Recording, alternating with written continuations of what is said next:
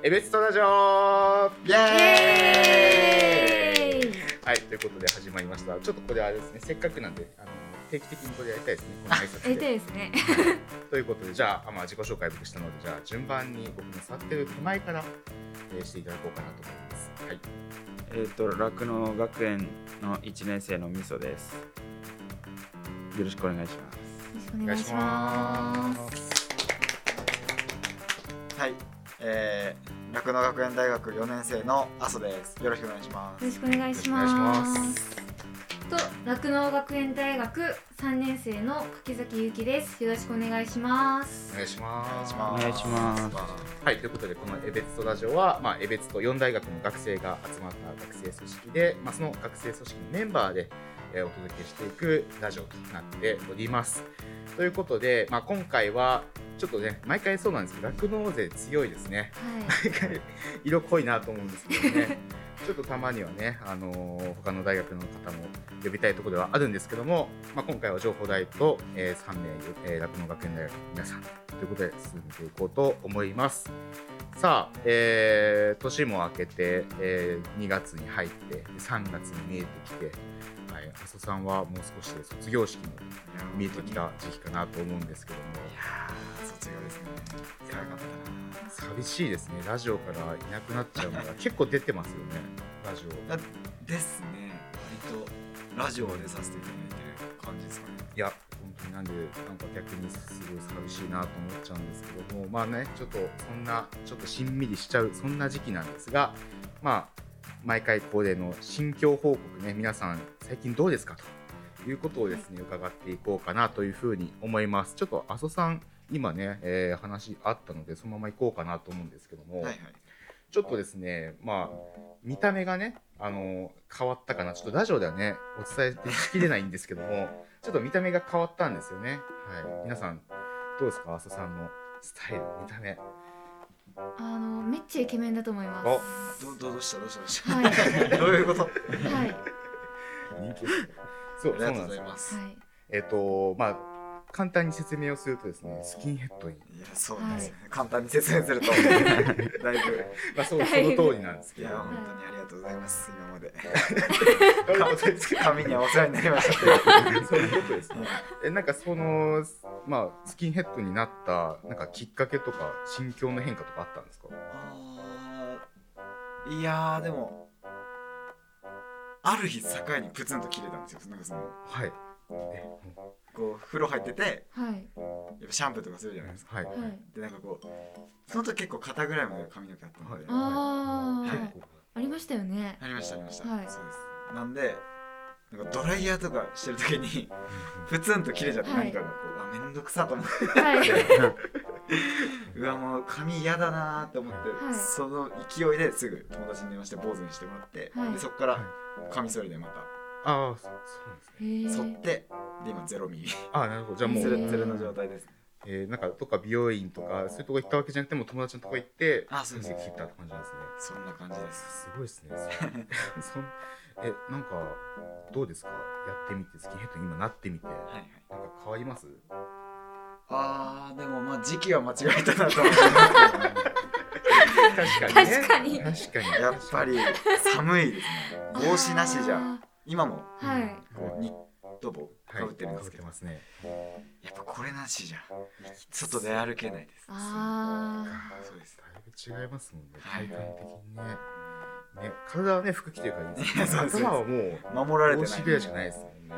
そこをちょっと間違えたでもそれ以外は全然楽です、ああ。うーん。ドライヤーなんてもういらないですもんね。いやもう しばらく触ってないはい。いやえー。質問があるんですけど、シャンプーですか、ボディーソープですか？いやそこなんですよ いや、それ僕もそれ最初どうしようかなと思って、はいで。もなんかボディーソープで一回洗ってみたんですけどもうなんていうんですか？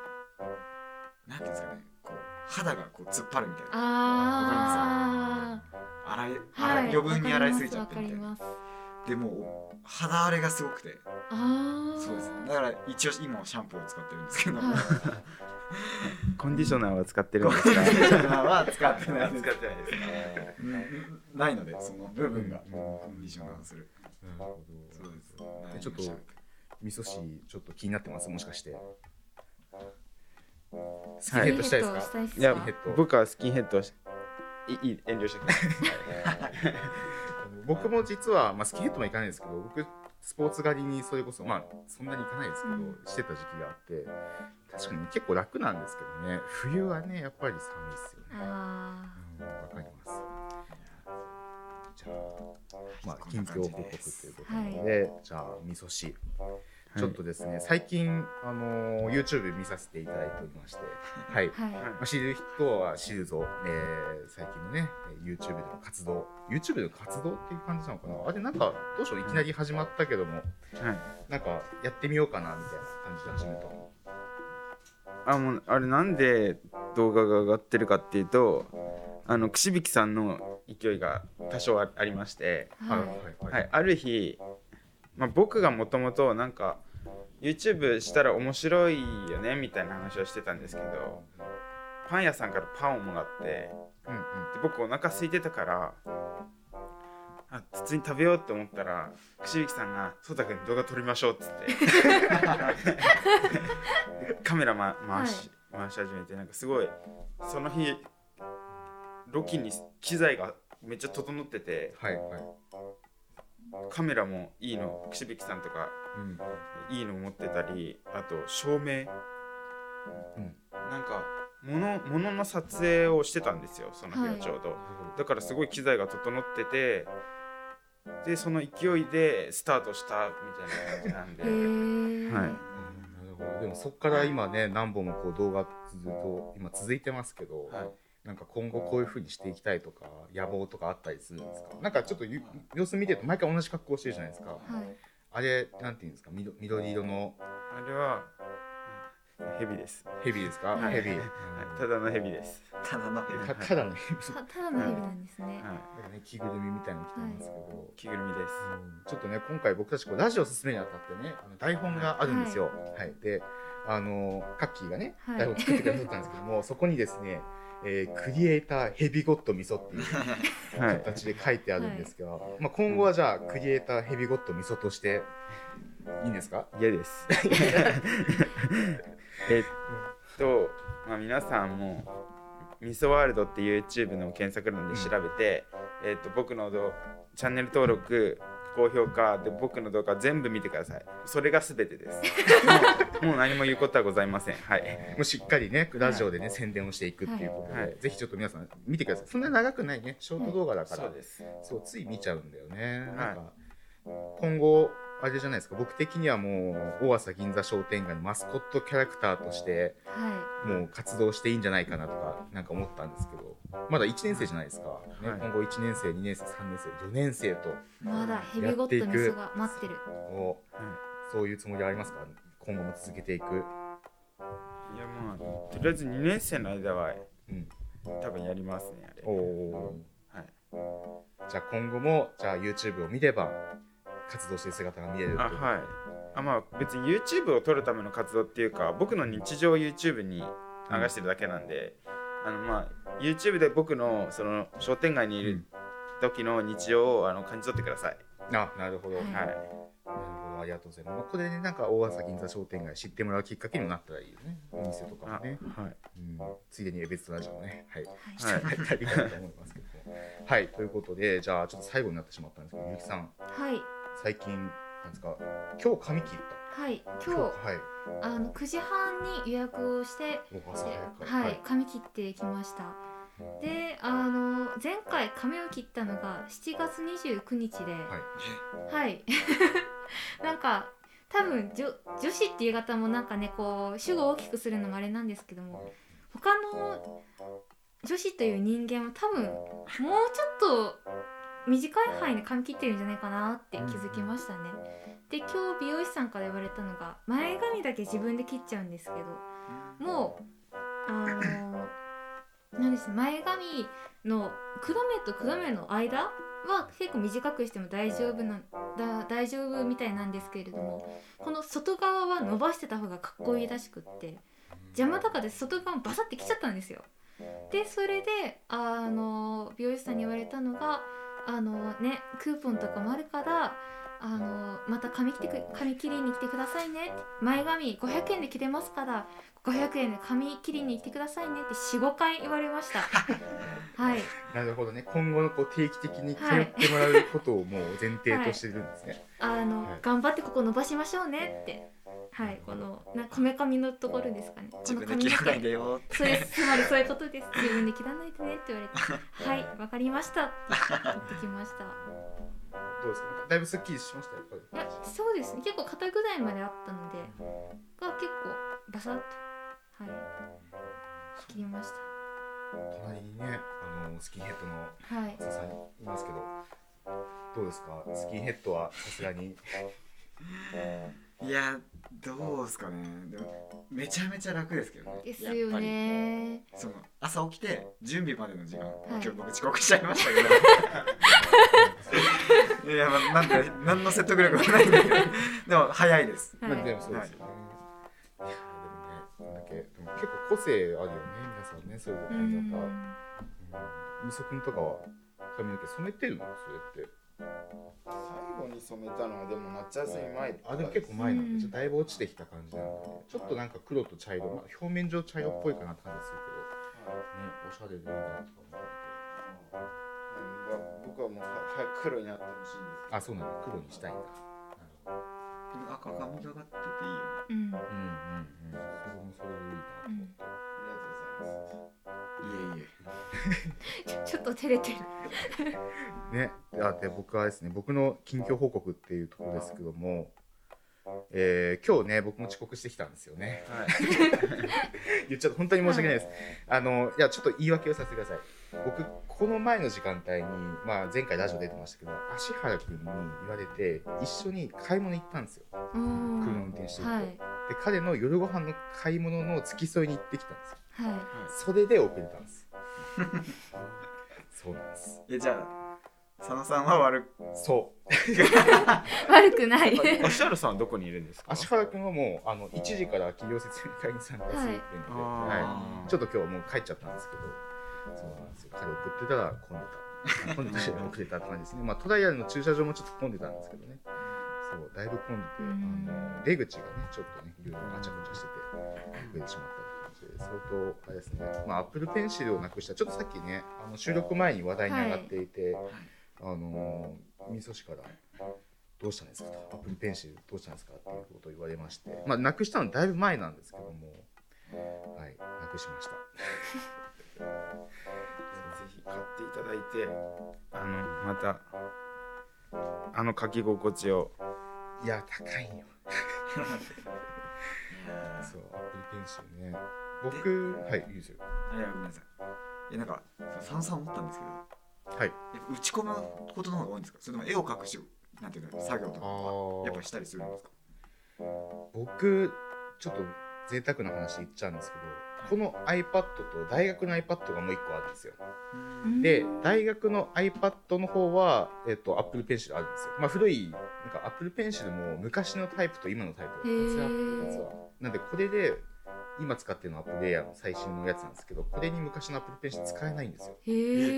買わなきゃいけないんですよ、うん。なんで古いタイプに関しては僕持ってるのでまあそれで使おうと思えば使えるんですけど日常で言うと正直あんまり僕はタイピングの方が多いかなっていうう感じです、ん。うん、でも情報代の割合で言えばイラストとか描く人多いんでイラスト描く人も多いですけどそういう人はペンかなって感じはします。ただペンなくして感じたのは結構日常生活ペン使ってるなっていう無意識にペン取っちゃうんですよね。取って使ってるんですよね。なんでそう考えたらまあペンも使うあれば使ってるって感じかもしれないですね。ない時に気づく。いやそうなんですよ。重要さが。なくしたところがね僕あの江別界隈とか大学とかそんなレベルじゃないんですよね。あのどこでなくしたかっていうとですね。僕東京であの最終面接がありまして、えーなんとその最終面接の日になくすという。拍手をするんじゃない。悲しい。もう見つからないもうもう見つかんないなっていう感じですね、なんかちょっと思ったんですけどはい。あれじゃないですか？こうつなげるじゃないですか？こうアップルペンシルって。あそうです。古いタイプそうですね。ああそれ古いタイプです。あそうなんです。なんかそれさ検索とかできるのかなと位置情報みたいな。あーえっとあれですよね。アップルペンシル自体になんか GPS かなんか入ってますかうんって話ですよねいやないです。ない。あないんです。一応その今阿蘇さんが言ってくれたのは古いタイプで古いタイプはですね、まあ、知らない方に説明をするとあはい。外から見たら外見非常にダサいんですよねそうなんですねそうそうなんですどういうことかっていうと、はい今ちょっとラジオの今収録の現場で言っちゃいますけど例えばこれが古いタイプの機種だとしますはいでまあアップルペンシルありますよとはいアップルペンシルこうグサッてさしてこうこうこうやって充するんですよなので日常生活 iPad とペンがこうぐっささってるあー。あれ充電式なんだ。そうです。充電式です。で一応普通の充電のコンセントから変換をして、はい。えー、とペンを充電できるものがあるんですけど、はい。まあ、旧タイプはそういうもの。ただこの最新機種に関しては非常に楽でここにカチャってくっつくんですよあの磁石で、うん。ここにつければ自動的に充電がなるっていう、へまあ、iPad のっこいい。につけちゃう。まあここっていう側面でね。側面そうです。はい。平らなところがありまして。そうそう。そこに、えー、カチャペンを充電されて楽なんですよねそれは。うーんそうなんだ。なんかすごいなんか面白いな。いや iPad ねいろいろ考えられてますから、うん、Apple 系はやっぱり情報代性的には Windows とかねあ,、うん。ねあの MacBook とかありますけど、ん。個人的には MacBook の方が使いやすいなとかう思ったりんしますね。うん。はい、ということでね近況報告だだいぶ長くなってしまったんですけども。はいこんな感じでございます。はい、ということでじゃあ次のコーナー行きましょう。じゃあちょっとですね今回、まあ、この話をするにあたって2つね出てたんですよね。何を話すか。まず1つ目が、えー最近読んだ本の話。2つ目が、まあ、これからね春休み大学生突入するということで、えー春休み何するみたいなね話をしようかなと思っていたんですがどうしましょうか。ちょっと多数決でいきましょう。は はいラジオでは分かんないけどね。ということでじゃあ、え2つ聞きます。まず1つ目。最近読んだ本について話したい人。はーい。あクッキーだけですね。うはんカッキーだけです、い。じゃあ春休み何するについて話したい人 おあ一人です。あれ？ああはい。汁はい。じゃあ軽くじゃあ最近読んだ本について話聞いてからじゃあ2人春休み何するって形でやっていきます。僕は、えっと、本あんまり読まないんで春休みの話をじゃああ。していこうかなと思いますけども、はい。じゃあ早速ちょっと最初にカッキーからはい。聞いていきたいんですがはい。最近、まあ、などんな本読みましたか？最近というよりもさっきあの、はい。めんこい屋のところにちょっとした本のコーナーがあるの皆さん知ってますか？あのあの側面の。あ。方に、はい。であそこで気になった本をか買いましてさっき買いましてそれをさっき読んだんですよ。でそのラジオで話そうと思ったんですけども、はい。あ思い出した猫猫言葉っていう本ですはい。猫言葉っていう本なんですけれどもあのーなんかこうその猫言葉猫言葉猫言葉だって題名が自信なくなってきましたね。今パソコンあ全然全然い。開いててそれで検索してるんですけどそれはなんか表紙が気になってっていう感じですか、はい。なんかあのー帯ののを見てって感じですか？帯ですね。帯にあの休むのなんか疲れたら休めばいいじゃんって言われるよく言うじゃないですか、はい。でも疲れて休めばいいじゃんって言われてもえ休むの嫌だっていう人がいるんですよ。私そのタイプなんですけれども。でそれあ私じゃんと思ってペラペラ、ね、めくってたらあのー面白くて。共感できるとはい。あそうですそうです。あこれ何でしたっけ？題名猫言葉であす猫言葉あよかった。あカタカナで。はあカタカナか。そうです。あ見つけた。はい疲れたら休めばいい。ねできないですよね。ということがなぜこんなにも下手くそなんだろう。っていうのが表紙に書かれてまして。なんかいいですね、はい。イラストがいいですね。そうなんですよ。でここでこの作者さんともえさんっていう方があのはい。最初の本本に作者紹介みたいな感じで軽く自己紹介されてあったんですけれども、あのと自己境界性パーソナリティ障害っていうちょっと精神障害がありまして、はい。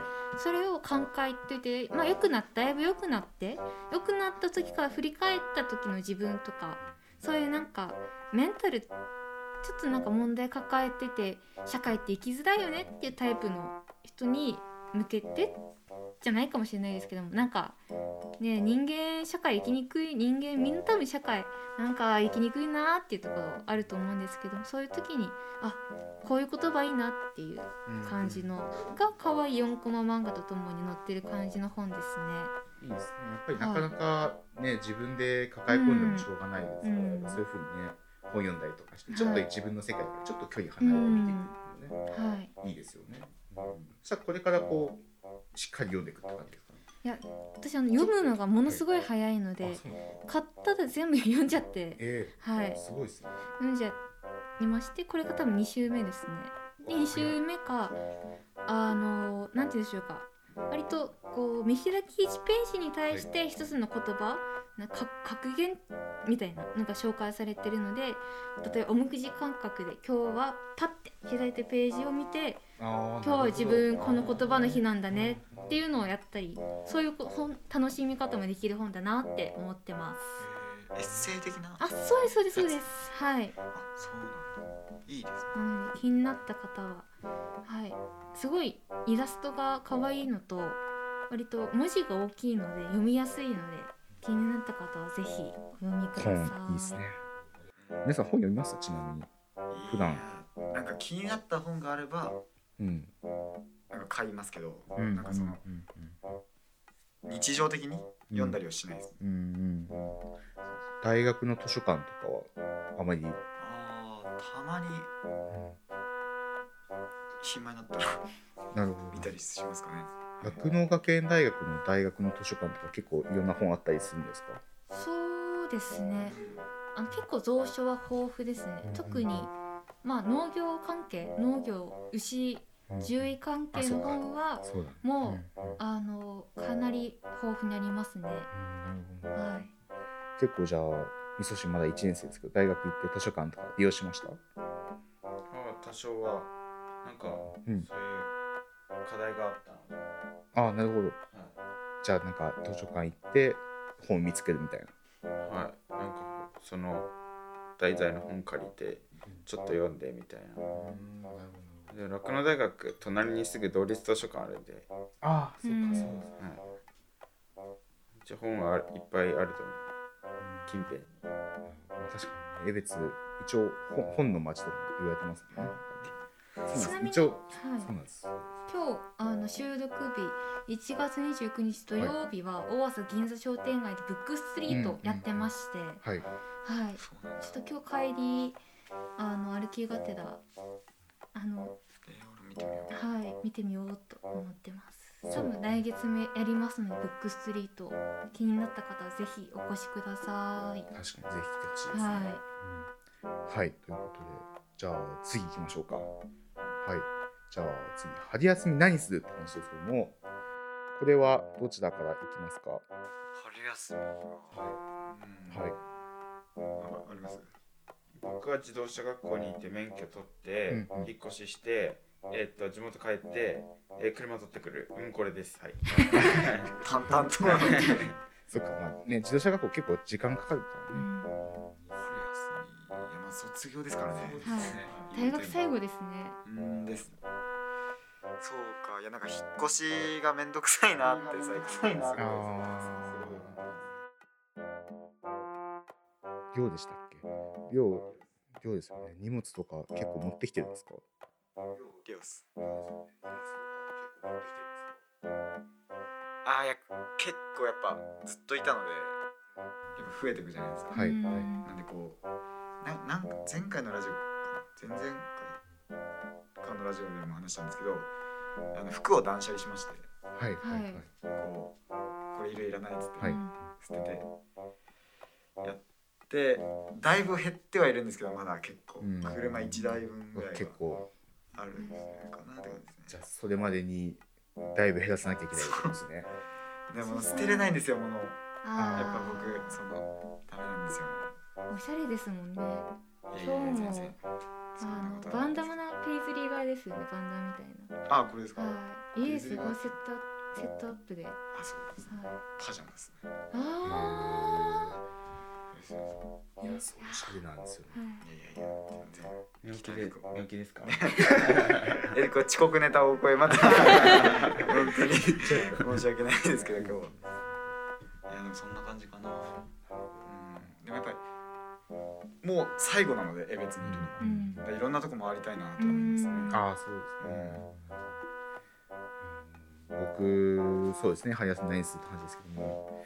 僕はもう僕はあれですね。あの大学の卒業展示会というか作品展示会がまさに春休み中にあるのうん。でそこの、えっと、展示会の企画のリーダーをやってたりするので、そこが大変なので、うん。そこでバタバタしてるかなっていう感じですね。あの北海道情報大学の、えーメディアデザイン展という作品展示会がありまして、はい、オンライン上で、えー、とバーチャル空間で作品を展示します。で、えー、とそのバーチャル空間でですね今回は宝探しだとか、うんえークリエイティブセミナーとかですね、えー要はそういうクリエイティブ系の界隈の方をお呼びしてセミナーをしていただいたりするのでぜひ、えークリエイティブヘビーゴゴッドミソぜひ。ああ足を運んでいただけるオンラインでね、はい。おセミナーとかってお金はかかるわけではないんですよね。かかんないです。全部無料です。はい。なので、まあ、情報大の学生の作品とかも見れるので。えー、気になるな。ぜひぜひ。いつですか？えっと、2月の26日の、えー日曜日、えー18時から23時。あ割と遅めで。めっちゃ情報大生に合わせてます時間は。い。いな。なのでぜひぜひあの夜の時間帯なので、はい、ちょっとまだまだですね言いたいこともあるんですけど言えないことがたくさんあるのでそれぐらいに留めておきますぜひ最新情報をチェックしてみてくださいはいまあそんな感じかな春休み、まあ、あと就活って感じですね就活に関してはもう前回の放送で言ったのではいいいかなと思います。はい。じゃあ、このこの辺で一旦終わりましょう。はい。じゃあ次ですけども、まあ、ブログの内容紹介に移っていきたいなと思います。はい。はい。まあ、江別島ではですね、まあ、江別のホームページがしっかりありまして、えーそこで、えーそれぞれメンバーが、えーあちこち江別あそこ行ったよとか、うんえーそういうのを挙げてます。で今回、まあ、いくつかピックアップしてごご紹介できたらいいかなと思うんですけどもまず一つ目が大朝にあるカフェを探索っていうんですね。はいそうですね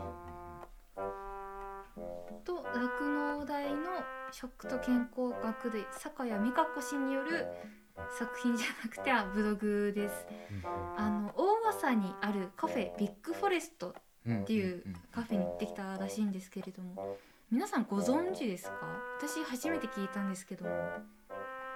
僕はですね、はエベチュンのエベチュンクエストっていうなんかはい。エベツ市内でスタンプラリーがありまして、ん謎解きながらやっていくんですけど、そこの、えー、とクイズがあるお店として名前があったので、はい。あの行ったことはあります。ただ中まで入ったことないんですよ。あー。僕はああそうそうなんですよ。あれです。あの大朝にあるパン屋さんどんぐりのあの隣近くに位置する木のログハウスがカフェビッグフォレストだそうです。でなんかあのブログにはこう写真があのトップにあるあるんですけれどもその写真がすごい彩りがね綺麗で美味しそうだなぜひ行ってみたいなと思いました。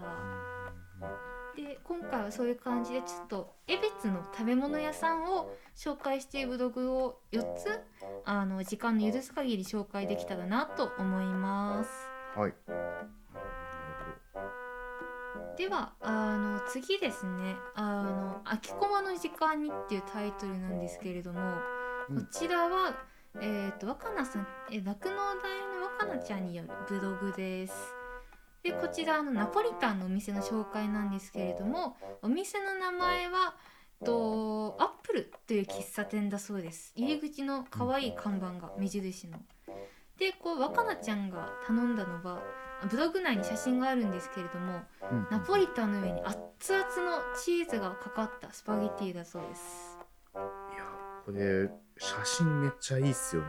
ですよね。えー、うまそう。はい美味しそう。腹減ったな。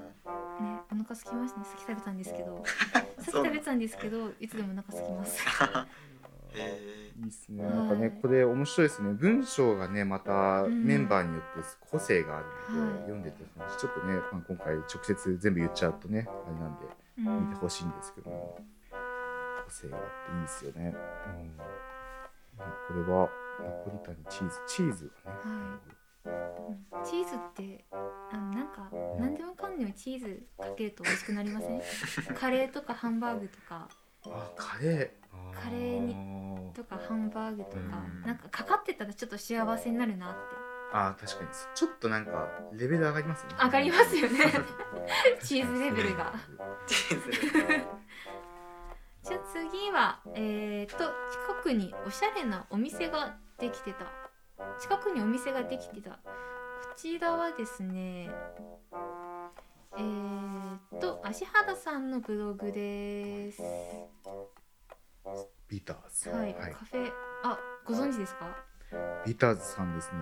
ちょっと僕最近までちょっと存じてなかったんですけど、はい。実は大学の近くにありながら、はい。ただ最近あの雪山に旗が立ってるのを見つけまして、それであのあここにあるんだって知りましたね。はい。えー、とこちらはあのちょっと名前上がってるんですけれど先週のラジオに出てくれた情報大の情報メディア学部の芦原くんによるブログです。でこのブログでは燻製とレモンビターズというお店紹介しています。すごいなんか佐野さんもご存知だったのが情報大の付近のファミファミリーマートの近くにあるなんかおしゃれですね。でそこで芦原さんが食べたのはあのクロックムッシュされてますよね。おしゃれ。クロックムッシュだそうです。名前聞いてもわかんないです。そうですそうです。実は私もうんなんか見てみるとパンのブログの写真見てみるとパンの間になんかチーズとか確かですけど卵も挟まってて挟まってないようなみたいなすっごい美味しそうなおしゃれな感じです。そうですよね彼、まあ、足原くんいますけど、今日もそうなんですよ。遅れた理由の前に実はまだありまして、はい。彼の行きたいお店をまずお昼ご飯食べて、はい。でその後まあ遅れ,、ね、遅れた理由が生まれたんですけども、まあ、今日もですねあるお店に行ってきまして、まあ、お好み焼き屋さんなんですけど、はい。多分ね記事上がると思いますのはい。でぜひぜひはいそこはチェックしてみてください、彼めちゃめちゃ江別の食制覇しようとしてますそれはそれ私もぜひ。今情報をいただきたいと。では最後のブログです。こちらおしゃれカフェに行ってみた。あれこちら先ほど先ほどあれ紹介しました。あこれこれもあはい失礼しました。こちらもえっ、と酪農大の若菜ちゃんによるブログです。であのこちらはと10月24日昨年の10月24日にバス旅と言いまして江別のいろんなお店とかを、まあ、巡るこうバスツアーがあったんですけれどもその際に入店したビストロカフェスープさんというお店にを紹介しています。こちらねブログにも写真上がってるんですけれどもえー、と名前がえー、と江別パスティとスープのランチセットのドリンクはサマハンティー。こちらもおしゃれですね、うん。全部カタカナ。はい。カタカナ。聞いてる限りね。カタカナ料理でございます。いや写真見てるとねすごい雰囲気が伝わってくるんですけど、めちゃめちゃおしゃれですねおしゃれですすね。うん。ななんですかなこの机か？机の上に乗っかってる。ね。お花とかね。ねお花もそうですしなんか料理以外もすごい素敵でうんうん。ついつい見ちゃいます。なんかこうなんかパイ包みみたいな感じなんですかねこう見たらなんかパッと見そうですよね、うん。なんか包んである感じはしますけどなんかこれをこう割ったら出てくるんですかねなんかね、うん。であのー、若菜ちゃんによるすすめの食べ方はあのパスティというものの耳の部分をスープに刺して食べるのがおすすめだそうです。うん。まあ、つけパンなるうんうんうんうん形式で。でぜひ皆さん行ってみてください。ちょっと僕行きたいんですけどまだ行けてないんですよねスープさんは。私もなかなか皆さんあのさえー、と4つ紹介したんですけれども行った時あるお店ってありましたか？あ僕なかったですね。ー 僕はビッグフォレストさんは何回か行ったりはしました、おー。はい、でなんかフォレストみたいな感って書いてあるじゃないですか、はい。なんかこう外観っていうのかななんか木みたいなんですよ。一本ロックえっとログハウス的な感じですか？そんな感じででもなんかもう外観すらもうすごいんうですよ、なんかちょっと入りづらい感じはあるんですけど、でも入ったら全然店員さんも優しい方で、うん。あとご飯もうまいんですよね。カレーとかあっうん。て なんか、うん、ちょっと伝えきれないですけど。美味しかったですね、江別いいですよね。いろんなこうお店があったりするし、うしかも僕江別が好きな理由って割と人が優しいっていうところで。あかります。なんかお店の人本当にこう皆さん優しいなっていう。うん。なんか僕たちも初めてのお店なんですけど居心地が良かったりとか。うんなんかそこが江別のいいところだなとかって思いますね、うん、ちなみにみそくんは江別1年生まあちょっとあれですけどお店とかおすすめのお店とかあります？行ったことある店とか。僕もビッグフォレスト行ったことああります。本当ですか？はい。うん。そうですね。あのお昼ご飯食べに行ったんですけど量も普通にお腹いっぱいになるぐらい出てきてでおしゃれな料理。自分では作れないような盛り盛り合わせ盛り付けも含めて自分でも作れないようなおしゃれな料理でなんかいい時間過ごしたなっていう思い出が確か夏ですね。夏、えービッグフォレスト、ビッグってそういうことなんですか？ねなんかちょっと量が多いみたいな。そういうわけではないの？あでもそこそこ料金も大きい、はい1000 1000いくらとかなんああはい。で、まあ、代金に見合った量が出てきます。ちなみにお二人酪農学園大学は結構距離ありません？そんなことないですか？ああビッグフォレストからそうですそうですそうです。何ありまで行きました？僕ははい。友達の車であなるほど。一緒に行きましたね。はい、うん、なかなか江別広いので、そうです結ね構遠いですよね。どんぐりの近くだったらかなりうん、なんでやっぱ車がないと ちょっと行きづらいかなっていう気がします、ぜひぜひ皆さん行ってみてください。はい、エベツと。ちょっとじゃあせっかくエベツとのサイトの話になったんで、ちょっと話してもいいですか？エベツとのサイトについて。皆さん、エベツ町検定やってますか？ああ会議の時にはですけど、はそうです、そうです、そうです。あのー、普段のね、エベツとの会議っていうのは、まあ、ミーティングなんですけども、うん。やっていて、その最初にですね、みんなでエベツ町検定をやるっていうので、大学対抗でやってるんですけども、今、大学対抗で収録日は1月の29日ですけども、北昇大学が1位、2位が札幌学院大学、で、えー3位は未登録、4位が北海道情報大学、えー5位その他、6位最後ですね、酪農学園大学ということで、はい。すいません。いすいません。すいやそうここでねランキング僕たちもこれがどう関係してくるのかちょっと分かんないですけども、北昇大学さんはまあ北昇大学さん一一人ですね。一人ってことはもう美咲さんですね、で学院大学。学院大学の1名。誰なんだ、はい、情報大3名。56点酪農学園大学ぜひ、まあ、人数多いんでね点数下がっちゃうのしょうがないかもしれないですけど頑張ってください、頑張ります、はい。頑張ります。全然わかんない。全然あれ難しいですよね問題。難しい。確かに確かに難しいかもしれないですね。全然知らんわみたいなね、内容の時に出てきますもんね。はい、ありがとうございます。まあ、ぜひ、あの、ブログを見て、ついでにチェックしていただければいいかなと思います。はいはい、はい、ということで、えー、まあ、長々といろいろ話してきましたけども、この辺でそろそろ終わろうかなっていう形で大丈夫ですか？はいはいはい。じゃあ、えー最後にお知らせですということで、えーお知らせを皆さんにお伝えしたいなと思います。えーブログの記事紹介していきましたけど、そちらね、ホームページぜひぜひ更新しておりますので、それぞれメンバーが定期的にやっております。見てみてください。そして、Twitter、Facebook、Instagram ということで、まあ、ね、ホームページ更新しましたよとか、あとそれこそバス旅の時なんかはね、Instagram でリアルタイムでえー。写真が上がってたりとか、こんな活動してるんだなっていうのがわかるので、ぜひぜひチェックしてみてください。そして最後何よりですね、エベツとラジオ、えー皆さんからのお便りで成り立っております。はい。ぜひお便り募集中でございますので、えーこちら多分、えー過去のツイッターの投稿とか、うん。まあ、サイトにもあるのかなはい、あると思いますので、ぜひそちらからお便り募集中ですので、えー記入して送ってみてください。はい。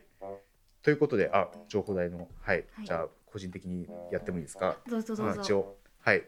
えっと、情報大学のメディアデザイン展ですね、えー情報大学作品展示会になります。毎年、あの対面でやってるんですけど、あのこちら、あのー2年前ぐらいからコロナの影響でオンラインに切り替えまして、オンライン上で、えークラスターの中でですね、えー建物みたいな、バーチャル上で空間を作ってですね、そこで作品を展示しております。あの実際に自分がこうお客さんとして中に入っていってこう VR で見たりいろいろできますので、ぜひぜひちょっと変わった取り組みかなと思いますので、えーえー2月の26日18時から23時まで結構ね夜の時間帯やってますのでぜひ参加してみてください。はい。そして最後ブックストリートですね。ですね、えっ、と今日1月29日収録日がブックストリートなんですけれどももちろん来月2月もやっておりますでえっ、と2月はブックストリートいつでしたっけな？定期的にやってますもんね。はいそうですねックストリートも。うんうんうん2月は日程出てるかな。日程出てますかねえー、っと2月20 2011年2月の27日ですかね次回ははい。えー、っとそうですねえー、っと27日に行われますで大朝銀座商店街ブックストリートのフェイスブックにて新規情報を確認することができますので興味のある方ぜひご覧くださいはい。ということでありがとうございました。ということで今回のエベスラジオ終わりたいなと思います。また次回のエベスラジオでじゃあお会いしましょう。じゃあね。さようなら。バイバーイ